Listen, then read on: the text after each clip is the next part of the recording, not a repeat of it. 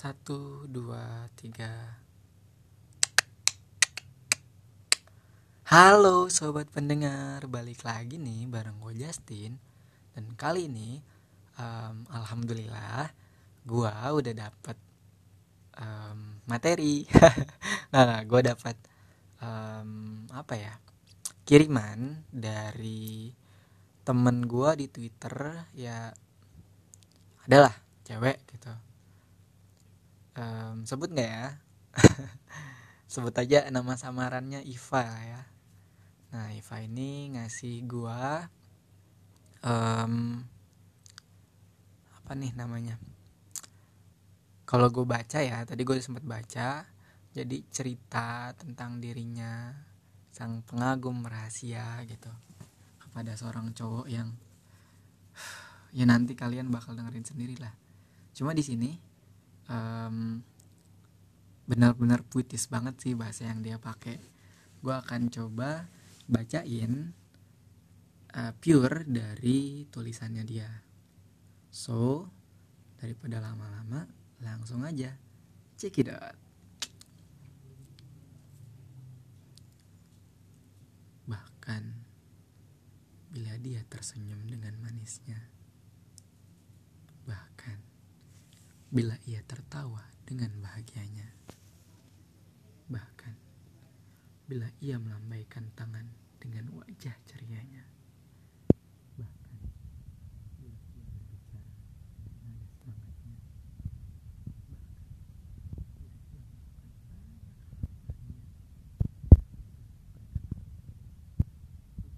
semangatnya,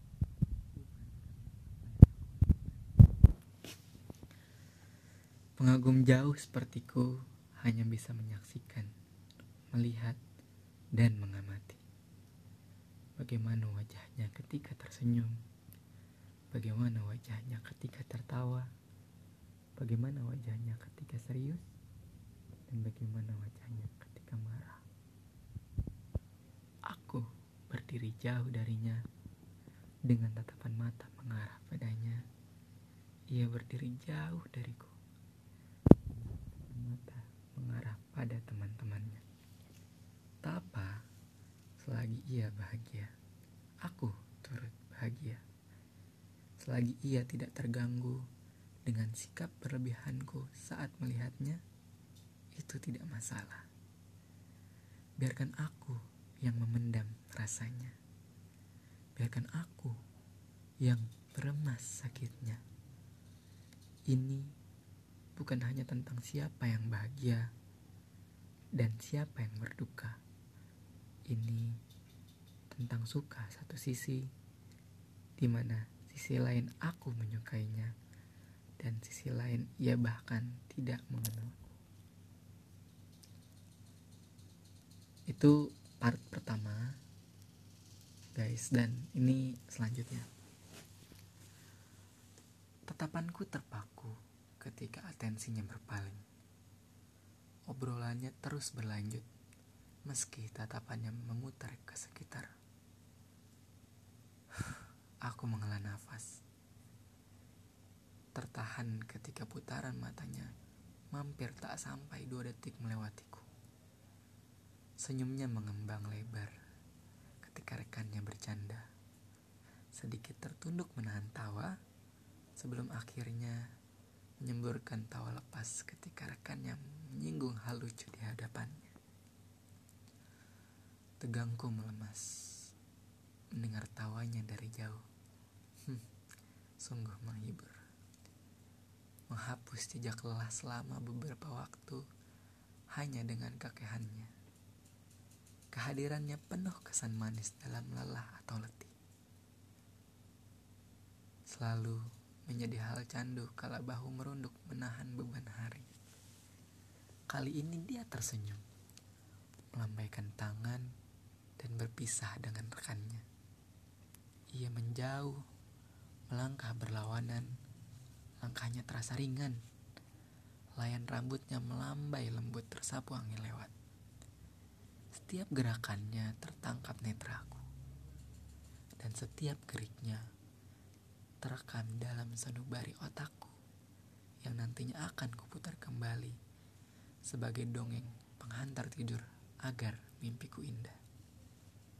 Lucu rasanya bertahan pada posisi di mana hanya aku yang seperti pengan tuh sorry sorry ini gue langsung tag ya sorry ya lucu rasanya bertahan pada posisi di mana hanya aku yang seperti pengamat, penonton singkat hidupnya yang tidak dibayar. Yang gue tahu hanya kehidupan sekolahnya yang terasa ringan. Bahunya selalu tegap, seperti siap menghadapi tumpukan dan hujaman cacian maki dari tugas dan kegiatan yang meluluhkan keringat di tubuhnya. Jika dihitung, hampir setengah tahun ini berlangsung. Ekor mataku selalu menemukan kehadirannya. Separuh tubuhku merespon keberadaannya. Seperti lonceng penanda pagi di suatu kota terpencil. Sistem otakku punya yang seperti itu, yang berdentang nyaring ketika ia ada di sekitarku. Bukan untuk berlari dan mendekat ke arahnya, justru aku akan berlari menjauh, sejauh yang ku bisa sampai ia tidak merasakan kehadiranku. Namun tidak cukup jauh sampai mata rabunku tidak melihatnya.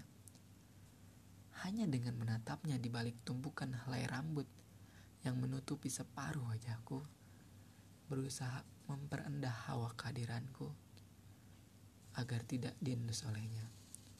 Aku takut ia jijik atau mungkin kesal, marah, benci ketika tahu dan melihat pengagum setianya bukan jelmaan putri bersepatu kaca, bukan pula yang memiliki rupa secantik putri yang tertidur.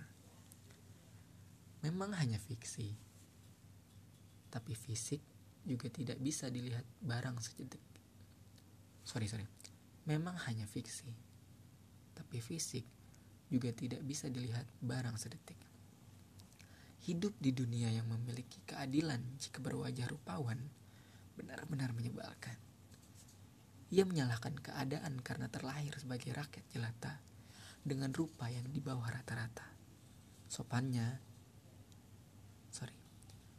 Sopannya saja jelek misalnya. Tidak pernah diuntungkan ketika ada acara besar yang berlangsung. Mendapat peran sebagai pohon atau batu memang sudah seperti keharusan. Aku menghela nafas. Selalu berandai ketika ia mulai melangkah menjauh. Seandainya aku adalah putri bersepatu kaca dan atau yang lainnya.